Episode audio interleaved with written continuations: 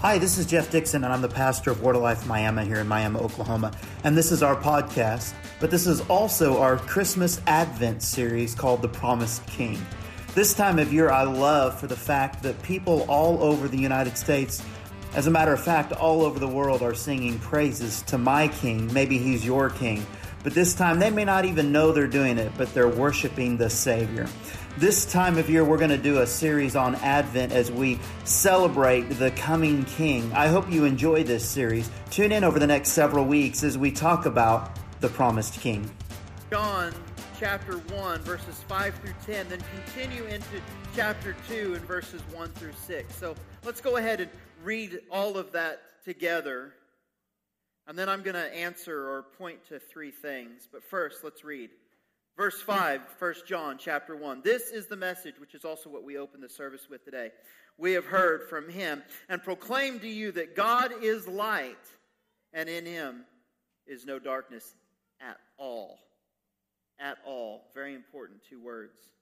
Verse 6 If we say we have fellowship with him while we walk in darkness, we lie and do not practice the truth. But we walk in the light as he is in the light, we have fellowship with one another, and the blood of Jesus, his son, cleanses us from all. Very good word sin. If we say we have no sin, we deceive ourselves, and the truth is not in us. If we confess our sins, he is faithful and he's just to forgive us our sins and to cleanse us from all, another definitive word, unrighteousness. Verse 10 If we say we have not sinned, we make him a liar, and his word is not in us. Continuing on into chapter 2 My little children, I'm writing these things to you so that you may not sin. But if anyone does sin, we have an advocate with the Father, Jesus Christ, the righteous. He is a big word, propitiation for our sins. And not for ours only, but also for the sins of the whole world. And by this we know that we have come to know him if we keep his commandments. Whoever says, I know him, but does not keep his commandments, is a liar, and the truth is not in him. But whoever keeps his word in him, truly the love of God is perfected. By this we may know that we are in him. Whoever says he abides in him ought to walk in the same way in which he walked. It's a lot of strong definitive words in here. There's a lot of all, everyone. There's also some harsher words like liar. Phrases like the truth is not in you or him. These are sometimes hard things to hear, especially when I was looking at this. I was trying to read it as how does this apply to me? And all I kept hearing was, You're a liar. You're a liar. So, in looking at the why that leads to the how, I'm going to bring out some news for you today. Three pieces of news. Now, the first is good news. How many of you like good news? Right? Second is bad news. So we're going to get the good news before we get the bad news. And then we're going to get some awesome. We're going to get the best news. So, yes, I'm going to give you good news. I'm going to give you bad news. But I'm going to end the whole thing today with the best news. So we can walk out of here going, yippee, right? Yippee, skippy, kaye, or whatever. So let's start with the good news. Are you ready for the good news? Are you ready? Have I depressed you all too much yet? So let's turn this around. The good news is God is holy. That's good news. God is holy. And we're going to see this come together through these scriptures that I've opened up to you, starting in verse 5 when it says, God is light. And this is a message that brings joy. We should find joy and excitement and this thrill that comes from knowing that God is light because this understanding that God is light, it's this thing, it leads us to joy. How? Why? Because all of a sudden, looking at God being light, the focus is no longer on ourselves and what we want. It begins to focus on who God is, and it starts with joy seeing God this way, who He is. So, how is this good news? For if God is light, this means He is the source of pure life.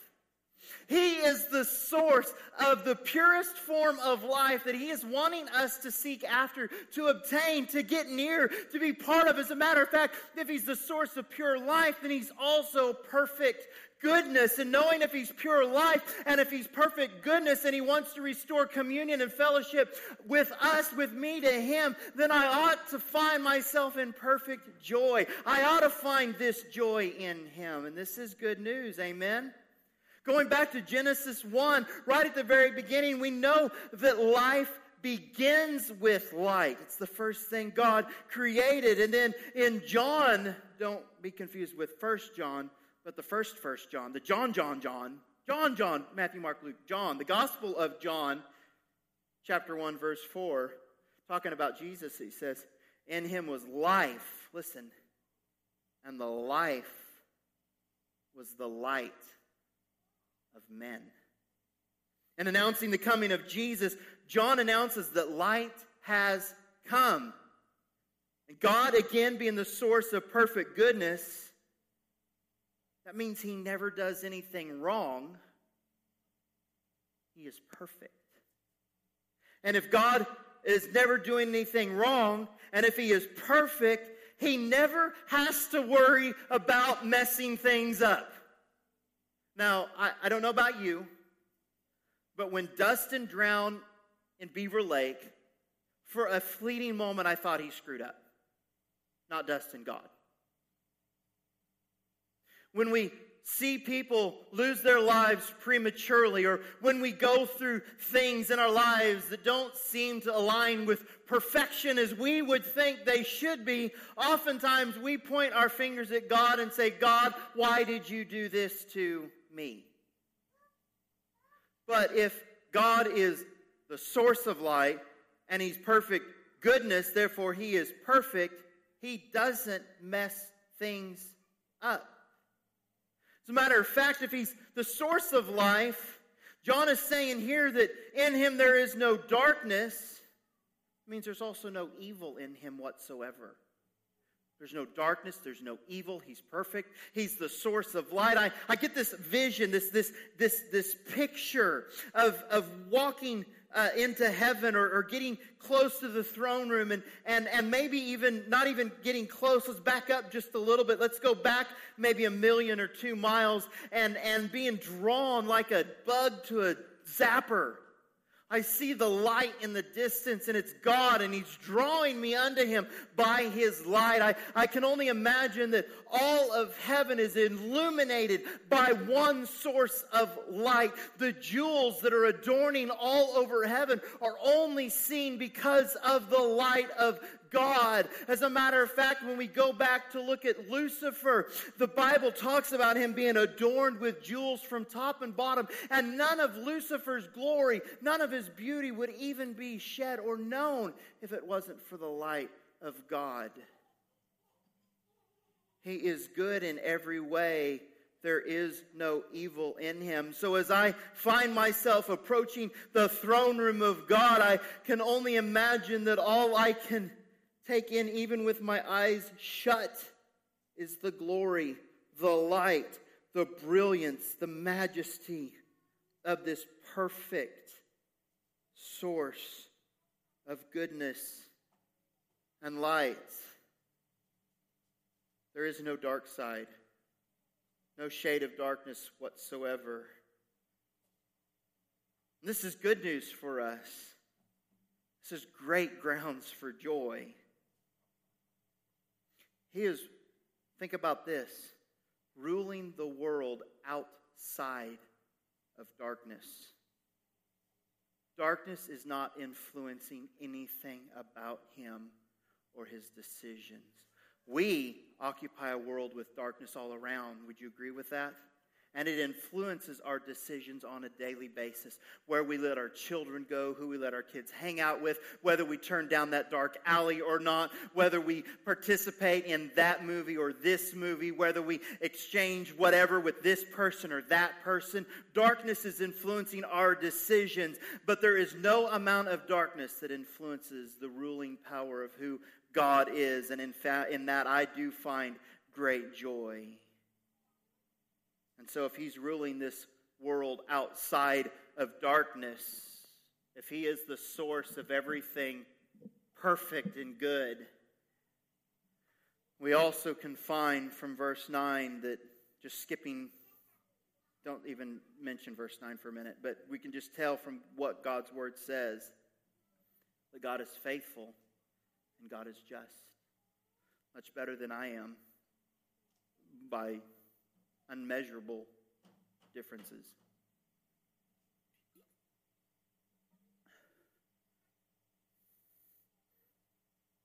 What if we couldn't trust God? What if we couldn't trust his character? What if we was what if he was unjust? Well, really the good news here is that he is holy. He is unlike anyone or anything else. Because he is holy, he is perfectly faithful. He is perfectly just. He is perfectly trustworthy. Now, think about man, humans, us. A husband, a wife, a father, a mother, a brother, an aunt, an uncle, friend. They may have left you. Spouse divorced you. A parent abandoned you. Man's out for their own gain. Man cheats or unreliable. Man is absolutely unfaithful, but God would never be any of that. He is perfectly faithful. Psalm 7:11 said God says God is a righteous judge and a God who feels indignation every day.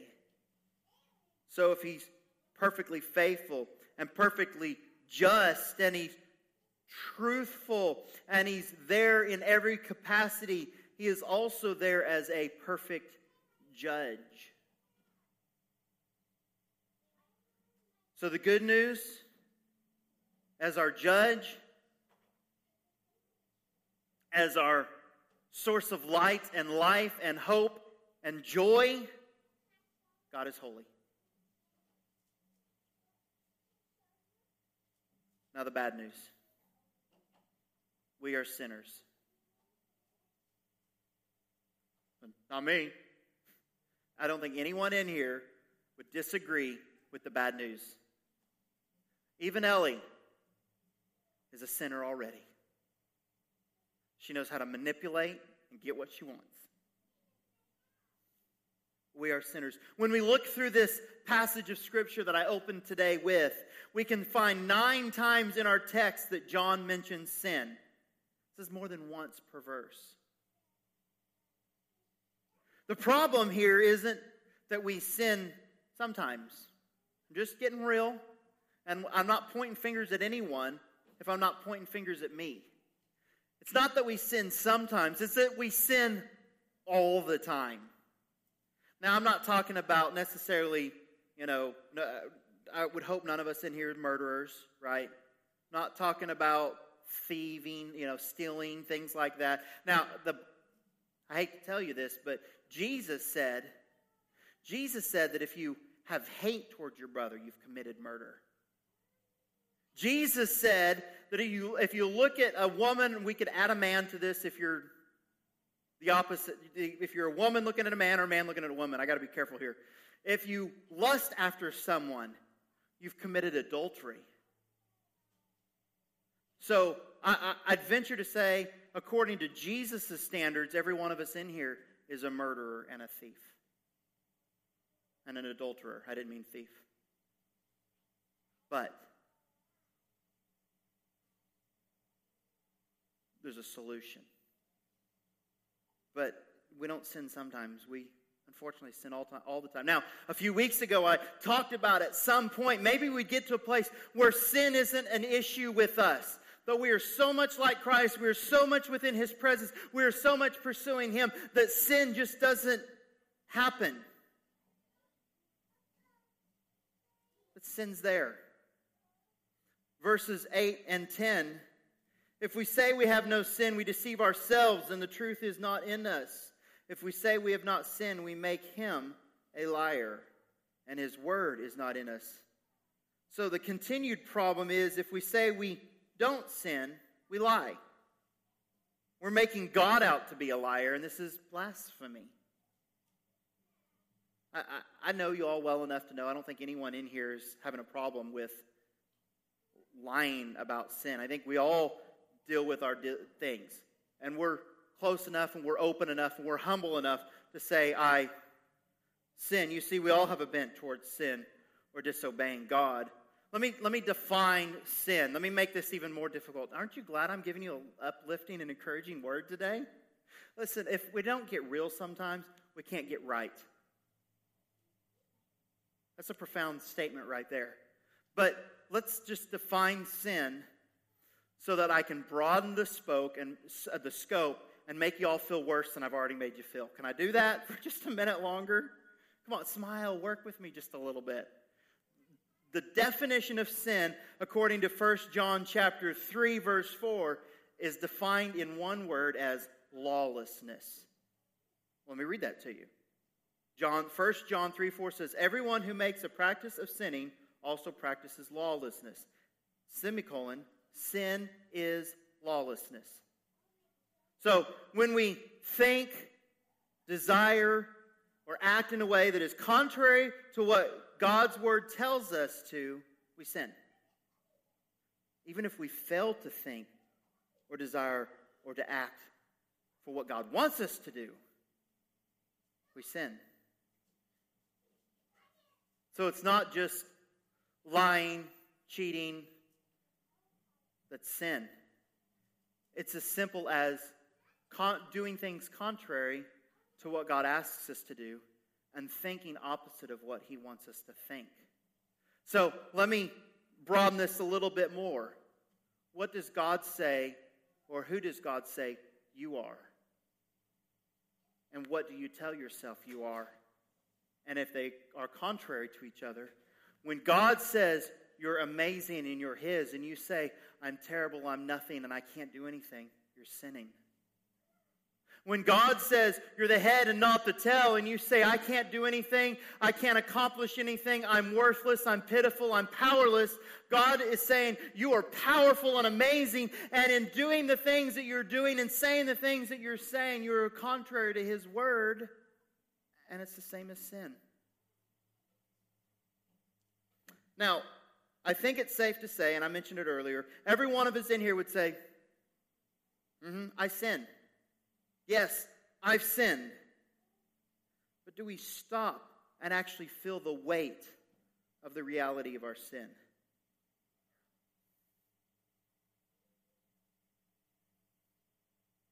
Do we actually stop and get real with how or what our sin is?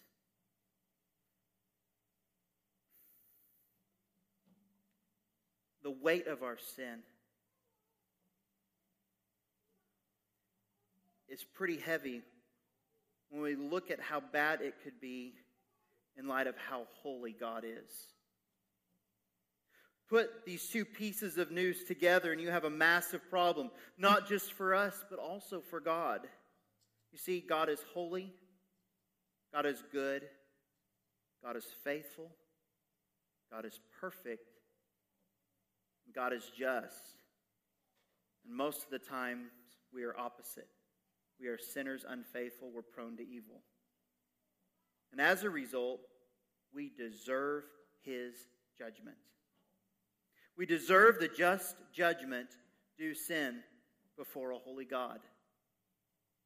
The Bible says the wages of sin is death. Now, I think I'm right in this thought. We love the idea of God's justice until we realize his justice means our condemnation. It's okay when that person flies by us, even though we were speeding, and they get pulled over by the police, and we get to keep on going.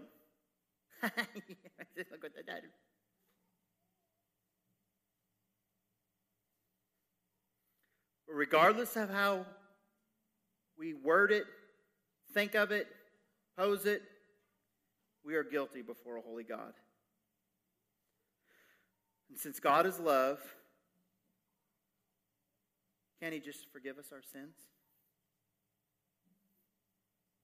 Once we say that, it shows that we don't really understand the holiness of God. Please stick with me to the end. Don't tune me out yet. Because this next phrase can hurt. God cannot simply overlook our sins. If He did, He would not be just. Remember, He's perfect. His justice, Him being judge, is perfect always. See, God can't overlook sin because our sin and his forgiveness threaten his holiness.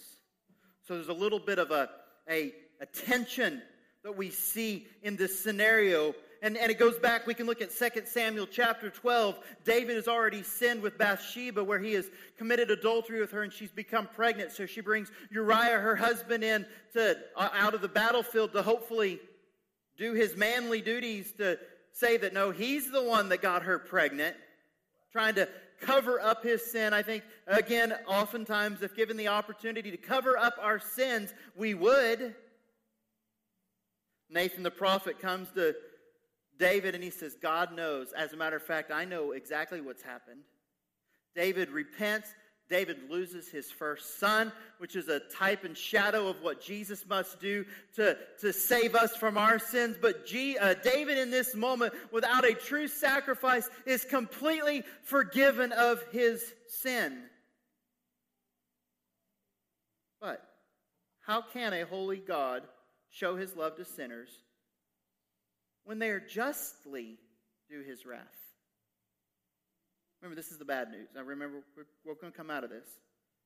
How can God be just and kind to us? As a sinner, how many of us are actually losing sleep at night because God is being so kind to sinners? We actually point the finger at God and say, How can you tell us what's right and wrong? This is a phrase that I think we've all said, or at least heard said. How can you let people go to hell. I thought you loved people. Here's the deal because he loves, because he's pure, because he's holy and righteous and just, he can't ignore and overlook. See, to look at this question, how can you be just and let sinners? Well, back up. The question, how can you let people go to hell the real question, according to the Bible, is how can you be just and let sinners into heaven? One is us centered. How can you let people go to hell? The other is God centered. How can you let just or how can you let sinners into heaven? How can God be just and loving towards sinners at the same time? There is a no amount of good we can do before God to make ourselves right in the eyes, in his eyes, on our own. And as a good, just judge, God can't just overlook sin. Good news God is holy. Bad news we are sinners. But here comes the best news. The best news Jesus died for God. Well, did I say that right? Don't you mean Jesus died for me? Ultimately, yes. But Jesus died for God. I didn't misspeak here. Before we think about us, let's think about God. Many Christians today never realize that Jesus' death wasn't just for us, but it was for God first. We aren't the center of the universe, God is. Remember, He's the source, He's the light. It all starts with God. Well, how? 1 John 2 2. He is the propitiation, speaking of Jesus, of our sins. Now, how many of us in here would agree we don't have a clue what that word means? Propitiation? I've never heard that word before. I'm going to be willing to bet that you will not hear that word again this week. And you will probably never read that word in anything moving forward except in the Bible. This word propitiation just refers to a sacrifice that satisfies wrath. So the, we deserve a just and loving and holy God, a perfect God, can't overlook sin. We deserve his wrath, but Jesus is the sacrifice that satisfies his wrath. Jesus is the, the propitiation for our sins. The Old Testament, when God's people deserved judgment for sins, they offered sacrifices. That's propitiation. A symbol that the, the penalty for sin, which was death, had been paid. As a result, God's wrath was satisfied and his people were spared. Now, in the New Testament, those sacrifices were not enough. God solved this problem by sending his son. That very first verse in 1 John chapter 2 My little children, I'm writing these things to you so that you may not sin. But, well, that was weird. But if anyone does sin, we have an advocate with the Father, Jesus Christ, the righteous, the promised Son, who never sinned. He did not deserve the penalty, which made him uniquely qualified to settle the judgment of God. This is why he died. First and foremost, for the glory of God. As a matter of fact, John wrote earlier in his gospel, just before Jesus goes to the cross, he's quoting Jesus when Jesus says in John 12, 27 and 28, Now is my soul troubled, and what shall I say? Father, save me from this hour. For this purpose I have come to this hour. Father, glorify your name. Then a voice came from heaven I have glorified it and I will glorify it again. What drove Jesus to the cross? Oftentimes, my sin. No, the glory of the Father. Romans chapter 3, verse 25. When God put forward as a, whom God put forward as a, there's this word again, propitiation, which means a sacrifice that satisfies wrath when God put forward as a sacrifice that satisfies wrath by his blood to be received by faith, this was to show God's righteousness because in his divine forbearance he had passed over former sins. Why did Jesus offer himself as a sacrifice? To show the righteousness of God, so that God might be just, the justifier of the one who has faith in Jesus. Jesus died, in fact, to show that God is holy, God is perfect, God is righteous, He is just, He is good and loving. Jesus died to ratify the wrath of God due sinners to show God's love for sinners. We have to have a God centered view of the cross. Remember, it's not about me, it's about God. It is a declaration of the word that God is holy, that his love is holy, and that his wrath is holy, and his justice is holy, and his mercy is holy. He saw nothing good in you. And that's why he went to the cross. Sometimes we think uh, there's a little bit, there's an inkling. Maybe if there's one little bit of me that's worth saving, he would save me. No, he saw nothing good in me, Jeff Dixon, to save. He had to go on the cross to save me. The cross isn't intended, us for, uh, intended for us to think highly of ourselves, it is intended for us to think highly of God The cross isn't a display of our value, but of God's value. Look at the cross and see God is high and holy, just and righteous, rightly full of wrath towards sin, and mercifully full of, love towards the sinner. You think this whole morning I've been beating you up? No, I've been beating the sin up. All along, wanting you to realize we're going to come to a point today that He loves you. The Christian, the lover of Him. He has wrath towards sin, but is mercifully full of love towards the sinner, all at the same time, for every Christian. And that's the best news. So, in light of this best news, I want to walk us through two levels of encouragement. Level one, Walk in the light. Walk in the light of God. Verse 6 in John, 1 John chapter 1 said, If we say we have fellowship with him while we walk in darkness, we lie and do not practice the truth. Verse 7, But if we walk in the light as he is in the light, we have fellowship with one another. So walking in the light is walking with Him and walking with one another. Walking with Him and walking with one another. That's this community that we have here. As we walk together, we're walking with Him. We're walking in light. And remember, light is life, and life is goodness, and this goodness is joy. Live the good life. What is the good life? You see, the problem is we think the good life is bigger houses, nicer cars, more money, greater position. Those are great. Those are, I'm, I'm not condemning. I, I am always wanting a nicer car. I'm always wanting to fix up my house. I'm always wanting more. But that's not the good life. The good life is fellowship with God. And if we have true fellowship with God, what compares with that? I want you to love life with God. How do we get there? A couple points, three of them. Let's confess our sin honestly. We would admit to sinning, but we find ways to soften our sin, to rationalize it. It was just a quick, impure thought. I'm a man. It's natural. It's normal. It's just one website. I didn't have control that it popped up, and I took time looking at it. Gossiping about others. I was just wanting to pray about it. Sometimes we take uh, we cut corners, take advantage of others. We do what's best for us. Sometimes we just get desensitized to sin by the things that are surrounding us, what we, uh, the movies we watch, the books we read. Sometimes we just get dulled to sin. Really, the solution is just to stop. Just stop in our daily lives on a daily, uh, on a daily basis and just ask God, show me what I need to confess.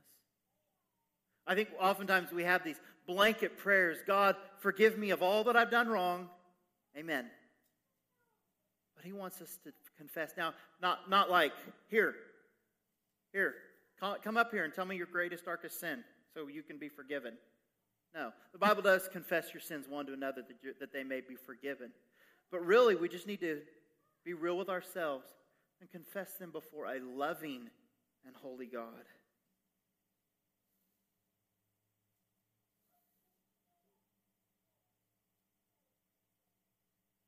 Do you spend time in honest, specific confession of sin? Consistently Remember, God is light. Light exposes darkness. Don't hide sin, especially from God, who loves you and he wants to cleanse you of it. That's why he sent his son. So, first point, confess sin honestly. Number two, this is huge receive grace happily. My little children, I'm writing these things to you that you may not sin, but if anyone does sin, we have an advocate with the Father, Jesus Christ, the righteous. Don't despair or beat yourself up. Don't be an Eeyore about your sin. It's okay to feel sorry, to hate the sin. But as you run from sin, don't forget you're running to God. He made a way for you to be totally forgiven, totally cleansed, totally set free. And this is how we can be happy. Check this out. It's a man. Maybe it's you. And you've committed whatever sin that you've committed, as little or as big as you can concoct for my story. And you're in a courtroom.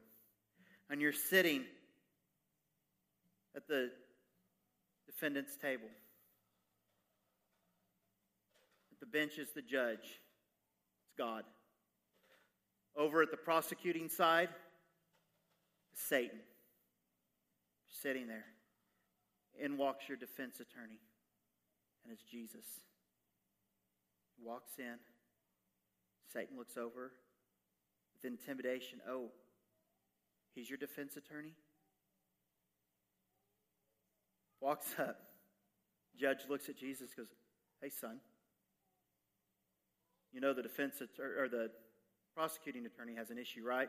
When the judge and the, the defense attorney are, are like, What's up, son? Court goes into session. Satan stands up and says, He's guilty! He's guilty! He's guilty! You did it!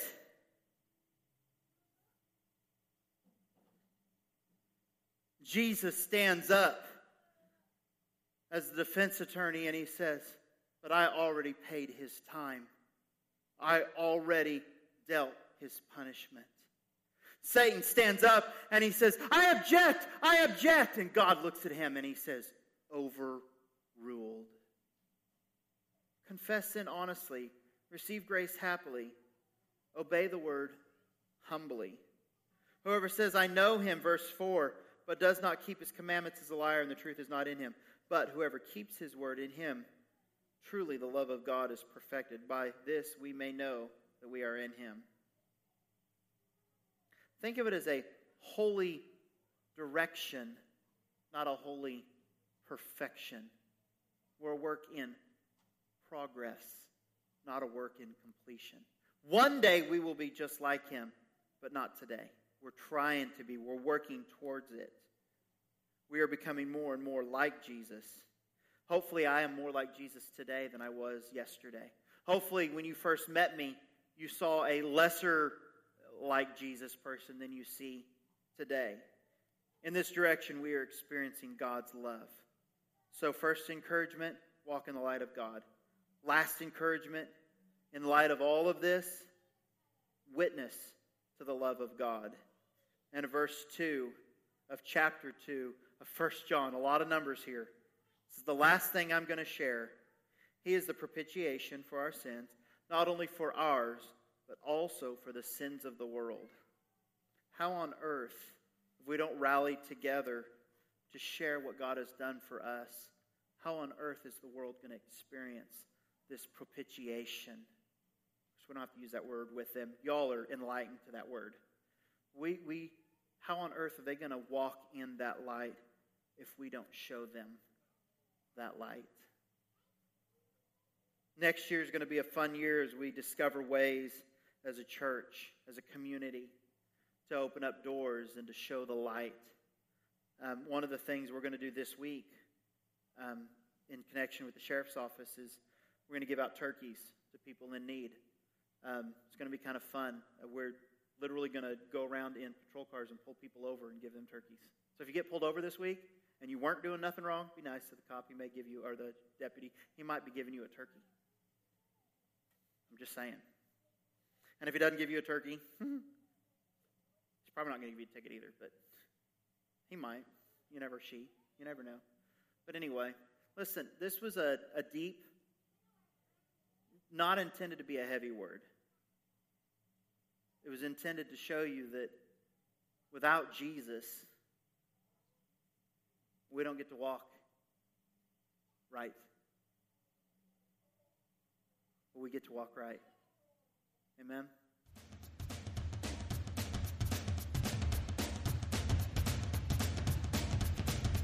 Well, I sure hope you've enjoyed today's podcast. I hope it's challenged you and enriched your life. I hope it's helping you live a life closer to service with Jesus Christ. Hey, if it's done anything for you today, if it's meant anything, we could use your support. And there's several ways you can do that. First off, you can pray for us. Pray as we're doing our church plant here in northeastern Oklahoma that God is totally blessing all of our efforts, but also in the area of support. If you want to give financially to what we're doing, you can go to our website at WLMiami.com. That's W L M I A M I.com and click on the Give tab and go through the process there to contribute. And also, if you are in the area near Miami, Oklahoma on a Sunday morning, why don't you join us for our live experience at 10 a.m.?